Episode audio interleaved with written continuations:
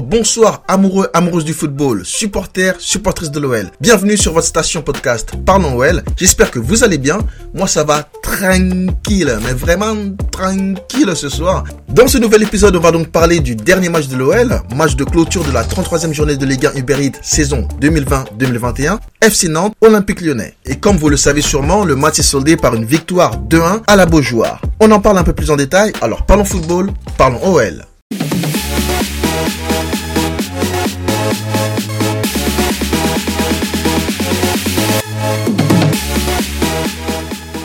J'ai décidé de modifier un petit peu le format de mes épisodes. Alors, excite les détails des meilleures actions du match et des buts. Je vais plutôt aller à l'essentiel en vous donnant les buteurs du match et on va décrypter euh, un petit peu hein, les conséquences de, cette victoire. Je vais vous donner mon, mon avis général et je suis persuadé qu'il sera partagé par beaucoup d'entre vous. Et ensuite, on finira l'épisode par mes tops et mes flops lyonnais du match, comme d'habitude. Donc du coup, des épisodes un petit peu plus courts, un contenu beaucoup plus riche, une analyse et une touche personnelle, mais toujours avec la même passion et la même objectivité. Enfin, on verra pour l'objectivité, hein. En ce qui concerne l'avant-match, on savait hein, que, que, Lille avait réalisé euh, une contre-performance hein, en faisant un match nul 1-1 contre Montpellier il y a deux jours et que le PSG avait gagné un petit peu plus tôt dans la journée 3-2 dans la douleur hein, face, face à Saint-Etienne avec notamment le but de la victoire dans les arrêts de jeu à la 95e minute. Je ne sais pas d'où venaient ces, ces 5 minutes de temps additionnel mais bon, déjà qu'ils sont ultra favoris pour, pour le titre à chaque saison. S'ils ont aussi les arbitres euh, avec eux, ça va être compliqué pour les autres mais bon, on en parlera une prochaine fois. Et enfin, notre dernier concurrent direct, l'Ice Monaco, qui s'est baladé à Bordeaux euh, avec une victoire 3-0, une démonstration de force. Et pour vous dire honnêtement, de nos trois concurrents directs, c'est Monaco euh, qui m'effraie le plus. Ils sont vraiment solides et sur une super dynamique. Eux, ça va vraiment être très difficile de les bousculer. Mais bon, comme chaque série a une fin, on espère que, que, la série se terminera le plus rapidement possible. Par exemple, dès le prochain match, on espère une défaite de l'Ice Monaco parce qu'honnêtement, le collectif monégasque, c'est vraiment très performant en ce moment. Hein, ça, tombe très bien, ils sont sur une bonne dynamique. Ça va être compliqué. Mais ce soir, on va bien évidemment et principalement s'intéresser à notre parcours hein, et, surtout au match de l'OL, Nantes-OL, avec donc la composition de l'Olympique lyonnais. L'OL a évolué en 4-2-3-1, c'est donc ce nouveau système qui a très bien fonctionné face à Angers et contre le Red Star en Coupe de France. Pour la compo de ce soir, il y avait donc Lopez dans les cages, Dubois, Marcelo, Deneyer et Cornet en défense. Au milieu, Guimarães et Cacré.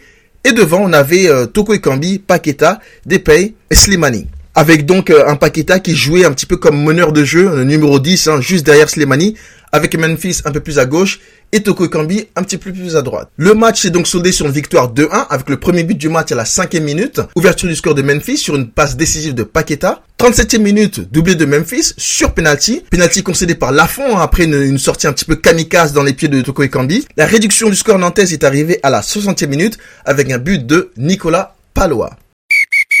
Alors, qu'est-ce que j'ai pensé du match? Bon, pour commencer, je suis bien évidemment satisfait de la victoire. Parce que c'était un match piège hein, face à des Nantais qui étaient clairement en manque de points dans la course au maintien. Leur récente victoire contre Paris au Parc des Princes pouvait les mettre en confiance et leur donner de l'espoir de battre un, autre gros du championnat. Mais heureusement, on a réussi à doucher leurs espoirs assez rapidement avec un but très tôt dans le match et en montrant une très grande maîtrise à la fois technique, physique et mentale. Mentale parce que les deux équipes étaient bien évidemment sous pression avant le match. Donc ça reste une victoire très importante, mais est-ce que la victoire m'a convaincu? Eh bien la réponse est oui et non. Pourquoi? Parce que encore une fois, il y a eu un très gros contraste euh, entre la première et la deuxième mi-temps. Comme souvent un petit peu avec le Well, on est habitué à ce, ce genre de performance on a du mal à bien jouer pendant 90 minutes. À chaque match, on est sur un courant alternatif. On joue une mi-temps sur deux et parfois même juste 20 minutes sur une mi-temps. C'est pas normal. C'est pas normal. Alors, bien sûr, on peut pas dominer chaque match pendant 90 minutes. C'est normal d'avoir des temps faibles et de gérer plutôt que, que d'attaquer comme des, comme des malades alors que ton équipe euh, mène de deux buts. Mais il faut malgré tout garder une certaine maîtrise qui, qui parfois nous échappe et c'est ça que je trouve inquiétant. Inquiétant et, et pénible. Pénible parce que contre, contre Nantes, Angers, le Red Star, etc., ce genre d'équipe, ça passe. Mais contre Lille, Monaco, si on joue comme ça, je ne donne pas cher de notre peau. J'imagine qu'on pense un petit peu la même chose. On doit faire beaucoup mieux. C'est inadmissible à ce niveau-là et avec les objectifs que nous avons de se permettre de faire le strict minimum. On doit être plus concentré dans le jeu pendant toute la durée du match. C'est, alors oui, ça a l'air facile à dire et pas facile à faire, mais c'est possible. On l'a vu en début de saison où la plupart de nos matchs, on maîtrisait nos sujets du début à la fin avec quelques temps faibles, mais en général, on maîtrisait quand même nos sujets. Mais là, on a de plus en plus de mal à gérer une avance et on souffre derrière. On fait des fins de match un petit peu sous pression. C'est compliqué. Et il faut absolument corriger ça. Il reste 5 matchs. Et moi, je vous dis, hein, si, on si s'améliore pas là-dessus, on risque de regretter amèrement dans les semaines à venir. Allez, on va passer au top et au flop lyonnais du match.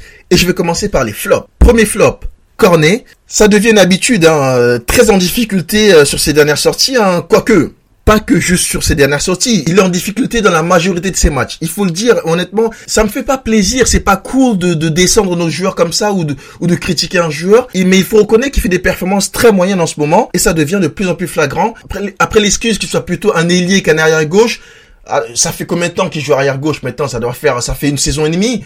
Euh, au bout d'un moment, et je pense que même avec Genesio, si je ne dis pas de bêtises, même avec Genesio, il commençait déjà à faire des matchs arrière gauche. Donc on peut plus parler de qui, qui n'arrive pas à s'adapter à sa nouvelle position ou quoi que ce soit.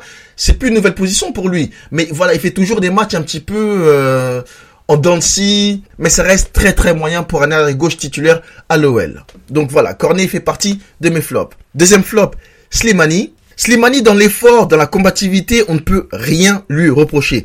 Il se donne beaucoup, il court énormément, il a un rôle un petit peu ingrat, il faut le dire. Euh, ce, rôle de, de, pivot, il joue beaucoup à une touche, on lui demande de libérer des espaces, de faire des déviations, etc.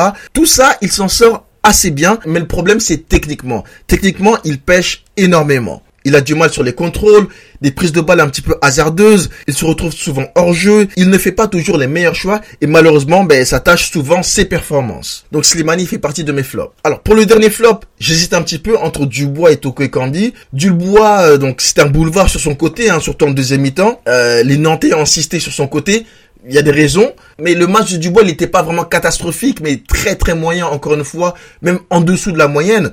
Mais un autre joueur un petit peu qui m'a déçu encore ce soir, et malheureusement il est souvent dans les flops, Toko Ekambi, hein, des, des, grosses occasions ratées, il fait souvent les mauvais choix, mais bon, il a quand même été décisif en obtenant le penalty, mais on attend quand même beaucoup plus de sa part. Alors certes, il est précieux en faisant de bons appels, euh, sa rapidité est un danger pour l'équipe adverse, mais c'est tout quoi, et malheureusement c'est insuffisant, c'est tout simplement insuffisant à ce niveau-là. Allez, on va passer au top.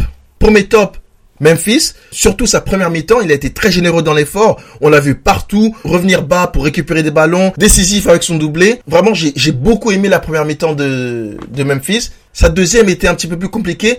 Euh, à l'image de l'équipe d'ailleurs, hein, tous les joueurs ont un petit peu baissé le pied euh, en deuxième mi-temps. Mais la première mi-temps de Memphis a été vraiment très bonne. Deuxième top, Paqueta, Hein, bien évidemment, lui ça devient un habitué de mes tops. Hein. Ceux qui pensent qu'on abuse, qu'on exagère, euh, de toujours le mettre parmi nos tops, ou, ou lorsqu'on n'arrête pas de le couvrir de louanges, en pensant voilà, certaines personnes pensent qu'on abuse, mais pas du tout. Il faut regarder les matchs, il faut voir que c'est un joueur de classe mondiale. Et, et moi je pense que depuis Memphis, c'est notre meilleur recrutement. C'est tout simplement le meilleur joueur qu'on a acheté depuis Memphis. Pour ceux et celles qui ont regardé le match, je ne sais pas si vous vous souvenez ou pas d'une action de, Paqueta en début de match où il fait un, contrôle poitrine et il enchaîne sur une espèce de passe lobée en arrière pour Lopez. C'était tout simplement un délice. Paqueta, c'est monstrueux. Donc il fait partie de mes tops. Et pour le dernier top, Cacré. Cacré, c'est un joueur avec un avenir radieux. C'est indéniable. C'est sorti de balle, même sous la pression d'un, deux ou trois joueurs, il arrive quand même à la sortir proprement avec beaucoup de maîtrise. C'est bluffant. Il mérite sa place de titulaire sur les derniers matchs et j'espère qu'il va continuer à être titulaire dans les matchs à venir. Voilà, voilà mes gones, c'était le petit débriefing du match du jour, Nantes-OL. Donc victoire de l'Olympique Lyonnais 2-1, une victoire qui est très importante, qui va nous faire du bien avant le match décisif de la semaine prochaine contre Lille. On espère bien évidemment la victoire pour essayer de doubler les Lillois. C'est un tournant pour la suite de la saison. Si on arrive à battre les Lillois, je peux mettre une pièce qu'on ira en Ligue des Champions. Si on n'arrive pas à les battre, ça va être compliqué pour le reste de la saison. Je vous souhaite une bonne fin de journée, une bonne soirée et je vous dis à très bientôt pour le prochain épisode de Parlons OL. Ciao ciao